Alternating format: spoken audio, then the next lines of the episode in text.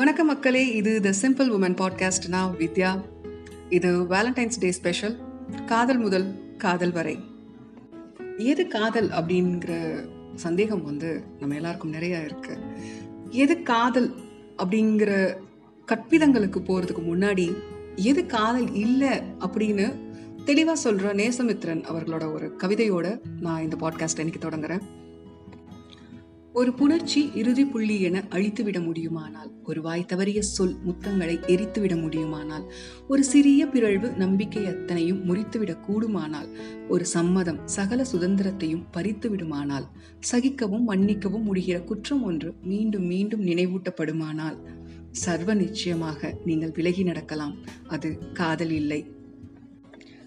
சரி, எதெல்லாம் காதல் அப்படின்னு கேட்டா நம்ம எல்லாருக்குமே வந்து காதல் எது அப்படிங்கிறதுல வேறு வேறு விதமான கருத்துக்கள் உண்டு, அவங்கவுங்களோட சொந்த அனுபவத்தை வச்சு. பொதுவில் சில திரைப்படங்களையும் சில சம்பவங்களையும் வச்சு நான் என்ன காதல்னு புரிஞ்சு வச்சுருக்கேன் அப்படின்னு பேசலாம்னு நினைக்கிறேன். வரனே அவசியம் உண்டுன்னு ஒரு சமீபத்தில் வந்த ஒரு மலையாள படம் பார்த்துருப்பீங்கன்னு நினைக்கிறேன். சோபனா அவங்க நடித்தது. சோபனா கணவரை பிரிஞ்சு மகளோட பல வருஷங்களாக தனியாக வாழ்ந்துட்டு இருக்காங்க. அவங்களுக்கு ஒரு ஐம்பது வரு வயசை நெருங்கும் போது சிங்கிளாக இருக்கிற சுரேஷ் கோபியோட ஒரு காதல் ஏற்படுது. அவங்க மகளில் இருந்து சுற்றி இருக்க எல்லாருமே அதை வந்து வித்தியாசமாக பார்க்குறாங்க. ஆனால் சோபனா வந்து அதை பற்றிலாம் யோசிக்கவே மாட்டாங்க. அவங்க அண்ணன் வந்து கேட்பாரு, சிறு வயசுல இருந்து உனக்கு இது வரைக்கும் எத்தனை காதல் அப்படின்னு கேலி செஞ்சு பேசும்போது சோபனா சொல்லுவாங்க, ஆறு அப்படின்னு. அந்த காட்சி ரொம்ப அழகா இருக்கும். அவங்க வந்து அது வந்து கூச்சமே இல்லாம இல்லை ஒரு தயக்கம் இல்லாம ரொம்ப புன்னகையோட சொல்லுவாங்க. அவங்க ரெண்டு பேரும் சர்ச்சில் உட்காந்து பேசிட்டு இருப்பாங்க. அப்போ அங்கே வந்து ஃபாதர் வந்து நிற்பாரு. அப்போ அவங்க அண்ணன் கேட்பாரு, சர்ச்சில் பாவ பண்ணிப்பு கேட்கணுமா உனக்கு அப்படின்னு கேட்கும்போது சோபனா வந்து சொல்லுவாங்க, நான் பாவம் எதுவும் செய்யலையே, காதல் தானே செஞ்சேன் அப்படின்னு. ரொம்ப அழகான ஒரு விஷயம். இந்த மாதிரி படங்கள் வரதும் வந்து ரொம்ப அருமையான ஒரு விஷயம். என்ன அப்படின்னா, இந்த மாதிரி படங்கள் நமக்கு தமிழில் சாத்தியப்படுமா அப்படின்னா ரொம்ப அதுக்கு இன்னும் கொஞ்சம் காலம் நம்ம காத்திருக்கணும். ஆட்டோகிராஃப் மாதிரியான ஒரு கிளாசிக்காக ஆட்டோகிராஃப் மாதிரியான படங்களை கிளாசிக் படம் அப்படின்னு கொண்டாடுற இந்த தமிழ் சினிமாவில் வந்துட்டு இந்த மாதிரி சோபனா பேசின மாதிரி ஒரு காட்சி வந் வர்றதே நமக்கு பெரிய விஷயமா இன்னைக்கு சூழ்நிலையில் இருக்குது. எனக்கு இத்தனை காதல் இருந்துச்சு அப்படின்னு சோபனா சொன்னதை வந்து ஒரு பொண்ணு வந்து நிஜத்தில் சொல்லிட முடியாது. அண்ட் கண்டிப்பாக தமிழ் சினிமாலேயே கூட சொல்லிட முடியாது. இது ஒரு பக்கம் இருக்கட்டும். ஒரு மனுஷனுக்கு எத்தனை காதல்கள் வேண்டுமானாலும் வரலாம். நம்ம ரசனை மிக்கவர்களா, எல்லாரிடமும் ரொம்ப அன்பு செலுத்தக்கூடியவர்களா வைக்கிற ஒரு மாயாஜாலத்தை வந்து காதல் மட்டும்தான் செய்ய முடியும் அப்படின்னு நான் நம்புகிறேன். வெஸ்டர்ன் கண்ட்ரீஸில் வந்து ஒரு பதினாலு பதினஞ்சு வயசில் இருந்தே வந்து அவங்களுக்கு பாய் ஃப்ரெண்ட் இல்லை கேர்ள் ஃப்ரெண்ட் வச்சுக்க வச்சுக்கிறது வந்து ரொம்ப சாதாரணம். இன்ஃபேக்ட் வந்து பதினெட்டு வயசில் பாய் ஃப்ரெண்ட் கேர்ள் ஃப்ரெண்ட் இல்லை அப்படின்னா ஏன் உனக்கு எதுவும் பிரச்சனையா, ஏன் இல்லை அப்படிங்கிறத வந்து அவங்க பெற்றோர்களே கூட குழந்தைங்கக்கிட்ட கேட்குற மாதிரியான ஒரு சூழல் அங்கே இருக்குது. அவங்க வந்து காதலிக்க ஆரம்பிக்கிறதுக்கு முன்னாடி வந்து ஒருத்தரை ஒருத்தரை அறிமுகப்படுத்திக்கிறதுக்கு வந்து டேட்டிங் போகிறாங்க. அதை வந்து அவங்களோட பேரண்ட்ஸ் கிட்ட சொல்கிறதுக்கான சுதந்திரமும் அவங்க நாட்டில் இருக்குது. பதினான்கு வயதில் இல்லை அதுக்கு முன்னையும் கூட சில பேருக்கு வந்து ஒருத்தர் மேலே ஒரு எதிர்பாலினமோ இல்லை அதே பாலினத்தில் இருக்கிறவங்க மேலேயும் வந்து ஒரு ஈர்ப்பு வர்றது அப்படிங்கிறது வந்து ரொம்ப ரொம்ப ஒரு இயற்கையான விஷயம். ஆனால் நம்ம நாட்டில் மட்டும்தான் வந்து பெற்றோர்கள் அதை வந்து ஒரு ஒழுக்கக்கேடான ஒரு குற்றமாக வந்து நினச்சிக்கிறாங்க. நம்மக்கிட்ட வந்து டேட்டிங் அப்படின்னாவே வந்து நம்ம இந்த வயசுலையே இன்னுமே வந்து அதை கேட்கும்போது ரொம்ப நமக்கு சிரிப்பு வந்துடுது. நம்ம வந்து அதை இன்னும் சகஜமாக எடுத்துக்கக்கூடிய இல்லை அதை பற்றின சரியான புரிதல் நமக்கே வந்து கூட இல்லை, அதுக்கான சூழல் இல்லை. இதெல்லாம் வெளிப்படையாக ஒரு டீனேஜில் நடக்கிறதுக்கான சாத்தியம் நம்ம நாட்டில் இப்போ வரும்னு சொல்ல முடியாது. இன்னும் ஒரு சில பக்கங்கள் வந்து இந்த டீனேஜ் காதல் உறவுகள் வந்து சரியான புரிதல்கள் இல்லாததால் பாலியல் குற்றங்கள்லையும் முடி முடிஞ்சிருது அது அது மாதிரி விஷயங்களும் நம்ம தினசரி வந்து பார்த்துட்ருக்குறோம், பேப்பரில் நியூஸில் பார்க்குறோம். அது அது கூட ஒரு வகையில் வந்து இந்த டேட்டிங் அப்படிங்கிறதோ இல்லை இந்த டீனேஜ் லவ் அப்படிங்கிற மேலேயான நமக்கு வந்து ஒரு பயம் இல்லை அது தப்பு அப்படின்னு சொல்லக்கூடிய ஒரு சூழ்நிலையை உருவாக்கியிருக்கு அப்படின்னும் சொல்லலாம். அதே மாதிரி ஒரு பொண்ணுக்கு தன்னுடைய பதினாறு வயசில் ஒரு பையன் வந்து தன்னை ஒரு பொண்ணை பொண்ணுக்கிட்ட காதலிக்கிறேன் அப்படின்னு சொல்லும் போது அந்த முதன் மு முறையாக வந்து காதல் அப்படிங்கிற ஒரு விஷயத்தை வந்து எதிர்கொள்ளும் போது அந்த பொண்ணுக்கு பிடிச்சிருக்கு பிடிக்கல அது ஒத்து வரும் அதெல்லாம் ரெண்டாவது பட்சம். முதல்ல அந்த காதல் அப்படிங்கிற விஷயத்தை எதிர்கொள்ளும் போது ஒரு சிலிர்ப்பு இருக்கணும் இல்லையா, பேசிக்காக இருக்கும்ல, அல்லது ஒரு சின்ன மகிழ்ச்சி ஏதோ ஒன்று இருக்கும்ல.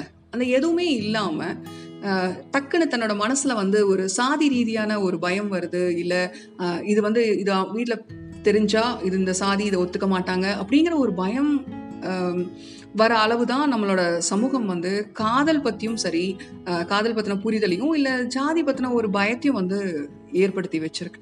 இன்றைக்கும் இந்த ரெண்டாயிரத்தி இருபத்தி ஒன்றில் வந்து பெரும்பாலான திருமணங்கள் வந்து காதல் இல்லாமல் சாதி, மதம் அல்லது வர்க்கம் இதோட அடிப்படையில் மட்டும்தான் நம்ம நாட்டில், இன்னும் தமிழ்நாட்டில், நம்ம ஊர்களில், நம்ம வீடுகளில் நடந்துக்கிட்டு இருக்கு.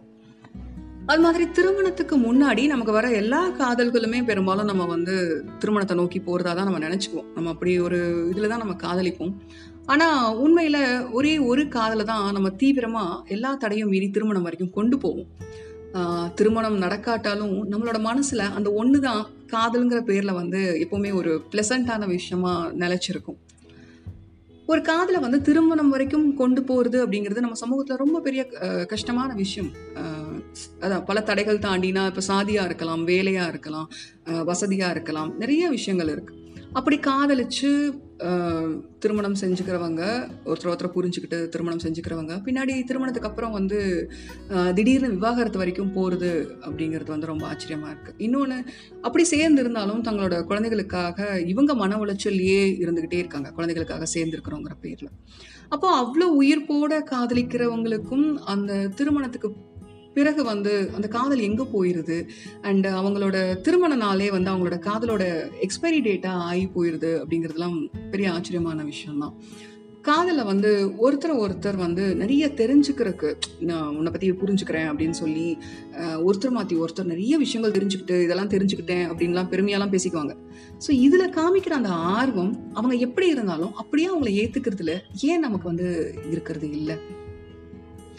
காதலாக இருந்தாலும் திருமணமாக இருந்தாலும் ஒரு உறவில் வந்து நம்மளோட தனித்தன்மையை இழக்காமல் சுயமரியாதையோடையும் சுதந்திரமாகவும் இருக்கிறது மட்டும்தான் எத்தனை வயசானாலும் ஒருவருக்கு வந்து இன்னொருவர் மீதான ஈர்ப்பை வந்து அப்படியே வச்சுருக்கோம்.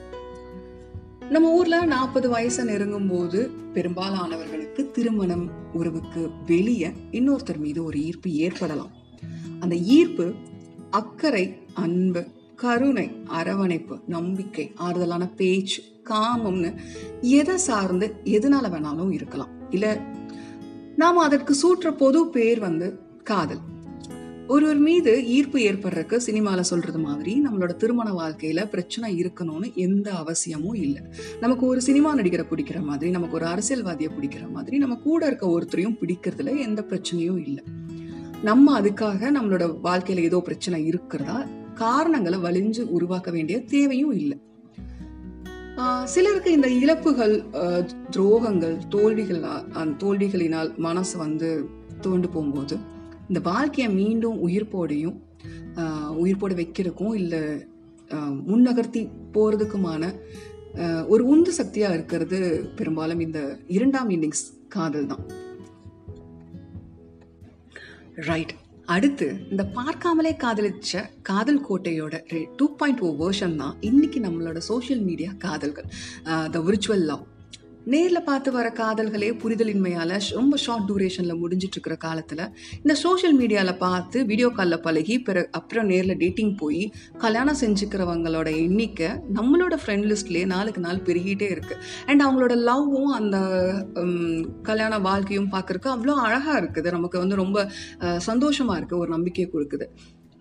இணையத்தில், இந்த மாதிரி இன்டர்நெட்டில், சோஷியல் மீடியாவில் உண்டாகிற நட்பு அல்லது காதல் வந்து போலியானது அப்படிங்கிற ஒரு மித்தை இவங்க வந்து இவங்களோட மகிழ்ச்சியினால், மகிழ்ச்சியாக வாழ்கிறது மூலமாக வந்து வடிச்சுக்கிட்டு இருக்காங்க.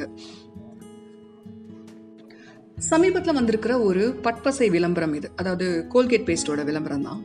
அறுபது வயசு பெண் ஒருத்தங்க லாக்டவுனில் தனியாக இருக்கிற காலத்தில், வாழ்க்கை முழுசும் நான் தனியாக இருந்தேன், அது அது இப்போ தான் நான் உணர்ந்திருக்கேன், எனக்கான ஒரு துணையை வந்து நான் தேர்ந்தெடுத்திருக்கேன் அப்படின்னு சொல்லி அவங்களோட குழந்தைங்களும் அவங்களோட பிள்ளைங்களையும் பேர பிள்ளைங்களையும் கூப்பிட்டு அவங்க முன்னாடி வந்து அவரை அறிமுகப்படுத்துவாங்க ஒரு பெண். இது வந்து ரொம்ப எனக்கு சமீபத்தில் பிடிச்ச ரொம்ப ஒரு அழகான விளம்பரம். இந்த விளம்பரத்தில் வந்து அந்த அவங்களோட பிள்ளைங்கள் வந்து அவங்க அறிமுகப்படுத்தினோன்னா முதல்ல அதிர்ச்சி ஆவாங்க, அதுக்கப்புறம் புரிஞ்சுக்கிட்ட மகிழ்ச்சியில் வந்து சிரிப்பாங்க. இது வந்து இந்த மாதிரியான விளம்பரங்கள் சமூக மாற்றத்திற்கான தொடக்கம் அப்படின்னு வச்சுக்கிட்டாலும் இந்த விளம்பரத்திலே பார்த்தீங்கன்னா அது வந்து ஒரு படித்த இல்லை ஒரு நடுத்தர வர்க்க குடும்பத்தில் நடக்கிறது மாதிரி வந்து காட்டியிருக்காங்க. உண்மையில் என்னன்னா சென்னை மாதிரியான பெரிய சிட்டிஸில் கூட இந்த மாதிரி விஷயங்கள் நடக்கிறது நடக்கிறதுக்கான சாத்தியங்கள் வந்து ரொம்ப குறைவு. காரணம், எது காதல்ங்கிற குழப்பம் வந்து இளைஞர்களை விட நடுத்தர வயதினருக்கும் முதியவர்களுக்கும் அதிகமா இருக்கு. எல்லா வயசுலயுமே காதல் வந்து ரொம்ப இயற்கையானது. நாம வந்து அதை மறுதளிக்க முதல் காரணமா இருக்கிறது நம்ம சுத்தி இருக்கிறவங்க என்ன நினைப்பாங்க அப்படிங்கிற எண்ணம் தான். காதல்ங்கிறது பூ மாதிரி ஒரு முறை முறை உதிர்ந்துட்டா மறுபடியும் ஒட்ட வைக்க முடியாதுன்னு பூவே உனக்காகல நம்ம விஜயனா சொல்றதையும், காதலித்தவங்களே திருமணம் செஞ்சுக்கிறது தான் புனிதமானதுன்னு கிட்டத்தட்ட எல்லா தமிழ் சினிமால இது வரைக்கும் நம்ம கேட்டது. இதுதான் நம்மளோட சமூகத்துல சமூகத்தோட காதல் பற்றிய நியதியா உருவாக்கப்பட்டிருக்கு. அப்படி காதலிச்சவங்களை திருமணம் செய்ய முடியாட்டா தற்கொலை செஞ்சுக்கணும் அப்படிங்கிறதெல்லாம் தொண்ணூறுகள் வரைக்கும்ல இருந்தது, அதிகமாக இருந்தது. நம்ம பார்த்துருப்போம், நம்ம கூட இருந்தவங்க குறைஞ்சபட்சம் தற்கொலை முயற்சியிலையாவது ஈடுபட்டு இருக்கிறதெல்லாம் நம்ம பார்த்துருப்போம். இன்னைக்கு இளைஞர்கள் இடத்துல வந்து காதல் காதலுக்காக தற்கொலை பண்ணிக்கிற எண்ணங்கள் வந்து மாறி போயிருக்கிறது வந்து ஒரு பக்கம் ரொம்ப மகிழ்ச்சியாக இருக்குது. அவங்க அதை பற்றிலாம் தற்கொலை வரைக்கும் போகிறது இல்லை, ஒரு காதல் இல்லாட்டி இன்னொரு காதல் அப்படிங்கிற ஒரு ப்ராக்டிக்கலான ஒரு புரிதலுக்கு வந்திருக்காங்க. இது வந்து நல்லா இருந்தாலும் காதலிக்க மறுக்கிறவங்களை, கருத்து வேறுபாடுகளால் பிரிய நினைக்கிறவங்களை பழிவாங்க கீழ்த்தரமான நிறைய செயல்களில் ஈடுபடுறதும் இப்போ அதிகமாக நடக்குது. குறிப்பாக பெண்களை ஆசிட் வீசுறதுல இருந்து கொலை செய்கிற வரைக்கும் போகிறதெல்லாம் இப்போ ரொம்ப சகஜமாக ஜாஸ்தியாக நடக்குது. தற்கொலையாக இருந்தாலும் கொலையாக இருந்தாலும், அதாவது காதலிக்க மறுக்கிறவங்கள கொலை பண்ணுறதா இருந்தாலும், ரெண்டுக்குமே காதல் காமம் பற்றிய அடிப்படை பாலியல் கல்வி நம்மளோட பாடத்திட்டத்தில் நம்ம நாட்டில் அதுக்கான சரியான புரிதல்கள் பெரியவங்க இடத்துலையும் இல்லை, நம்மளோட பள்ளிகள்லையும் கிடையாது, நம்ம சமூகத்தில் இல்லைங்கிறது தான் ஒரு முக்கிய காரணமாக இருக்கும் நான் நினைக்கிறேன். எந்த சூழ்நிலையிலையும் நம்மளுடைய சுயமரியாதையை, சுதந்திரத்தை பறிக்கிறது கண்டிப்பாக காதல் கிடையாது. நாளைய பற்றிய நிச்சயமில்லாத இந்த ஒரு வாழ்க்கையில், இந்த ரொம்ப சின்ன வாழ்க்கையில் எதன் பொருட்டும் எதை அடிப்படையாக வச்சும் காதல்ங்கிற பேரில் சுரண்டப்படுறது, அடிமைப்படுத்துகிற ஒரு நச்சு உறவுக்குள்ள இருக்கிறது தேவையில்லாதது. Don't be in a toxic relationship ever. நான் டென்த்து படிக்கும்போது என்னோடய கிளாஸ்மேட் ஒருத்தி வந்து ஒரு ஸ்கூல் ஒர்க்கிங் டேயில் ஒரு வேற ஒரு பையனோட நான் வந்து ஒரு கோயிலில், ஒரு மலை கோயிலில் வந்து பார்க்க பார்த்தேன். பா அப்போ வந்து நான் என்னோடய குடும்பத்தோடு இருக்கிறதுனால அவள் என்கிட்ட பேசலை, இல்லைனாலும் பேசியிருப்பாளா தெரியலை. அவள் வந்து துப்பட்டாவெல்லாம் அவளோட மூஞ்சை மூடிக்கிட்டு திரும்பிக்கிட்டா. அதுக்கப்புறம் நாங்கள் பேசவே இல்லை. நான் வந்துட்டேன். அடுத்த நாள் ஸ்கூலுக்கு போகும்போது அவள் ஸ்கூலுக்கு கட்டடிச்சிருக்கா அப்படிங்கிற விஷயம் எப்படியோ டீச்சர்ஸ்க்கு தெரிஞ்சு அவளோட அவளை வந்து ஸ்டாஃப் ரூம் வாசலில் வந்து நிற்க விசாரிக்கிறதுக்கு வந்து நிற்க வச்சுருந்தாங்க. அப்போது இதை விசாரிக்கும் போது நான் அவளை நேரில் பார்த்தேன் அப்படிங்கிற விஷயத்த வந்து நான் வந்து டீச்சர்ஸ்கிட்ட சொல்லிட்டேன். அதோடு விடாமல் அவகிட்டையும் போயிட்டு, உன்னை வந்து கிளாஸ் கட்டடிச்சிட்டு போய் சொல்லி தனியாக வர வைக்கிறது வந்து காதலே கிடையாது. லவ் இஸ் ப்ரொக்ரெஸிங் டுகெதர் அப்படின்னு ரொம்ப அப்போ கேட்ட, ஏதோ சினிமா படத்தில் கேட்ட ஒரு வசனத்தை வந்து பெரிய அதிக பிரசிங்க மாதிரி அவகிட்ட வந்து நான் அவளுக்கு அட்வைஸ் பண்ணுறேங்கிற பேரில் சொல்லிட்டேன். இன்ஃபேக்ட் அப்போ வந்து காதல்லாம் என்ன அப்படின்ற ஒரு சரியான புரிதல் வந்து எனக்குமே இருந்ததில்லை, அது என்னன்னே தெரியாது. அந்த டைமில் இது ஏதோ ஒரு சினிமேட்டிக்காக அது ஒரு டைலாகை வந்து நான் அவகிட்ட சொல்லிட்டேன். அதுக்காக நான் இப்போ வரைக்கும் வருத்தப்படுறேன். பிகாஸ் நான் அப்படி போய் அவளை வந்து ஸ்கூலில் சொன்னதோ இல்லை அவளுக்கு அப்படி ஒரு அட்வைஸ் பண்ணதோ எனக்கு அது வந்து இன்னுமே கூட அது அது தவறு அப்படிங்கிற மாதிரியான ஒரு வருத்தம் இருக்குது.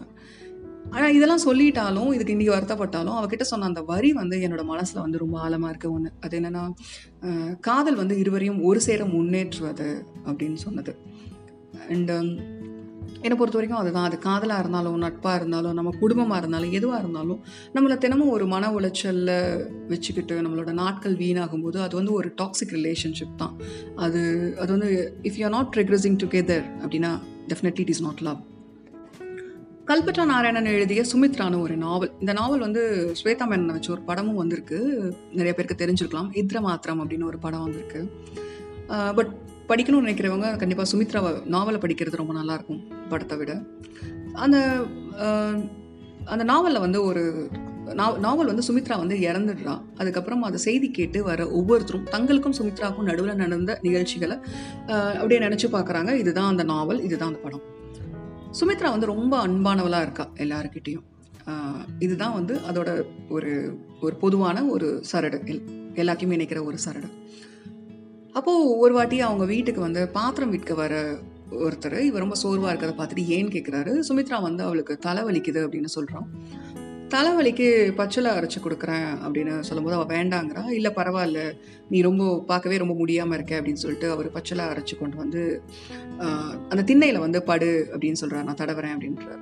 அவள் வந்து என்ன நினைக்கிறான்னு தெரியல, டக்குன்னு உள்ளே போய் கட்டில் படுக்கிறா. அவர் வந்து அவளோட தலையில் வந்து அந்த வலிக்கிற தைலம் தடவை அந்த பச்சலையை தடவுறதுக்கு முன்னாடி அந்த வலிக்கிற இடத்துல வந்து லேசாக அழுத்தி விடுறார். அவரை அப்படி அழுத்தி விட்ட உடனே தலை அழு அழுத்தி விட்டோன்னே டக்குன்னு சுமித்ரா வந்து டக்குன்னு சுமித்ரா வந்து அவரோட கைகளை பிடிச்சு முத்தம் கொடுக்குறா. அதுக்கப்புறம் அவர் கதவை திறந்து வெளியேறும்போது சுமித்ரா வந்து புன்னகைக்கிறா அவர் அவரை பார்த்து. அந்த சிரிப்பை கல்பத்ரு நாராயணன் இதயம் நிறைந்த வலி நிறைந்த கருணை ததும்பும் சிரிப்பு அப்படின்னு சொல்கிறார். அது போக எத்தனை ஆண்களுக்கு இப்படி ஒரு கருணை கா காணும் வாய்ப்பு இருந்திருக்கும், எவ்வளோ பேர் கண்டிருப்பாங்க அப்படின்னும் கல்பத்ரு நாராயணன் அந்த இடத்துல வந்து அது வந்து ரொம்ப ஒரு அற்புதமான விஷயமா அந்த புன்னகையை வந்து சொல்கிறார். நம்ம சமூகத்தில் வந்து இது வந்து மிகவும் தவறானது. இதுக்கு இது வந்து இப்போ ரீசெண்டாக இதுக்கு வச்சுருக்க பேர் தான் ஒன் நைட் ஸ்டாண்ட் அப்படின்னு நம்ம அதை பற்றின ஒன் நைட் ஸ்டாண்ட் அப்படிங்கிற ஒரு விஷயத்தை பற்றி ஒரு ரிலேஷன்ஷிப் பற்றி அது ரிலேஷன்ஷிப்பா அப்படிங்கிறதும் சரியாக தெரியலை. அண்ட் அதை பற்றி நிறையா நம்ம பேசுகிறத பார்த்துருப்போம். அண்ட் இது நம்மளோட சமூகத்தில் வந்து இது தவறானது, இது வந்து சட்டத்துக்கு புறம்பானது ஆக்சுவலி. ஆனால் சரி தவறுகளை கடந்து இந்த கதையிலேருந்து ஒரு சின்ன விஷயம்னா என்ன அப்படின்னா, தூக்கம் பசியை போல தான் காதலும் காமமும் கூட மனுஷனுக்கு ரொம்ப இயற்கையானது அப்படிங்கிறது தான் அந்த நாவல்லேருந்து நம்ம புரிஞ்சுக்க அந்த காட்சியிலேருந்து நம்ம புரிஞ்சுக்க வேண்டிய விஷயம். நமக்கு ஒருவர் மீது வந்து காதல் இல்லை ஈர்ப்பு ஏற்படுறது வந்து எதை பற்றி கொண்டு வேணாலும் வரலாம். நமக்கு இன்னதான் இதை வச்சு இது இருந்தால் தான் காதல் வரணும் ஈர்ப்பு ஏற்படணும் அப்படிலாம் ஒன்றுமே இல்லை. காதலை வந்து பெருசாக புனிதப்படுத்தவும் தேவையில்லை, வேண்டியதில்லை. உடலும் மனமும் சேர்ந்தது தான் காதல், அதுதான் நிதர்சனம். இல்லை எனக்கு உடல் தேவையில்லை மனம் மட்டும்தான் அப்படிங்கிறது வந்து அது காதலா அப்படிங்கிறதும் தெரியலை. காதலை சொல்ல காதலை ஏற்றுக்கொள்ள காரணங்கள் தேட வேண்டியதே இல்லை. ஒரு பக்கம் காதலுக்கு உடல் முக்கியமல்ல காமம் வேறு காதல் வேறுன்னு காதலை புனிதப்படுத்துறவங்க, இன்னொரு பக்கம் காதல் தவறு அசிங்கம் அப்படின்னு காதலை கேவலமாக நினைக்கிறவங்க. இவங்களுக்கு இடையில சிக்காம தன்னை அழகா காத்து தலைமுறைகள் தாண்டியும் மாயங்கள் நிகழ்த்திட்டே இருக்குது காதல்.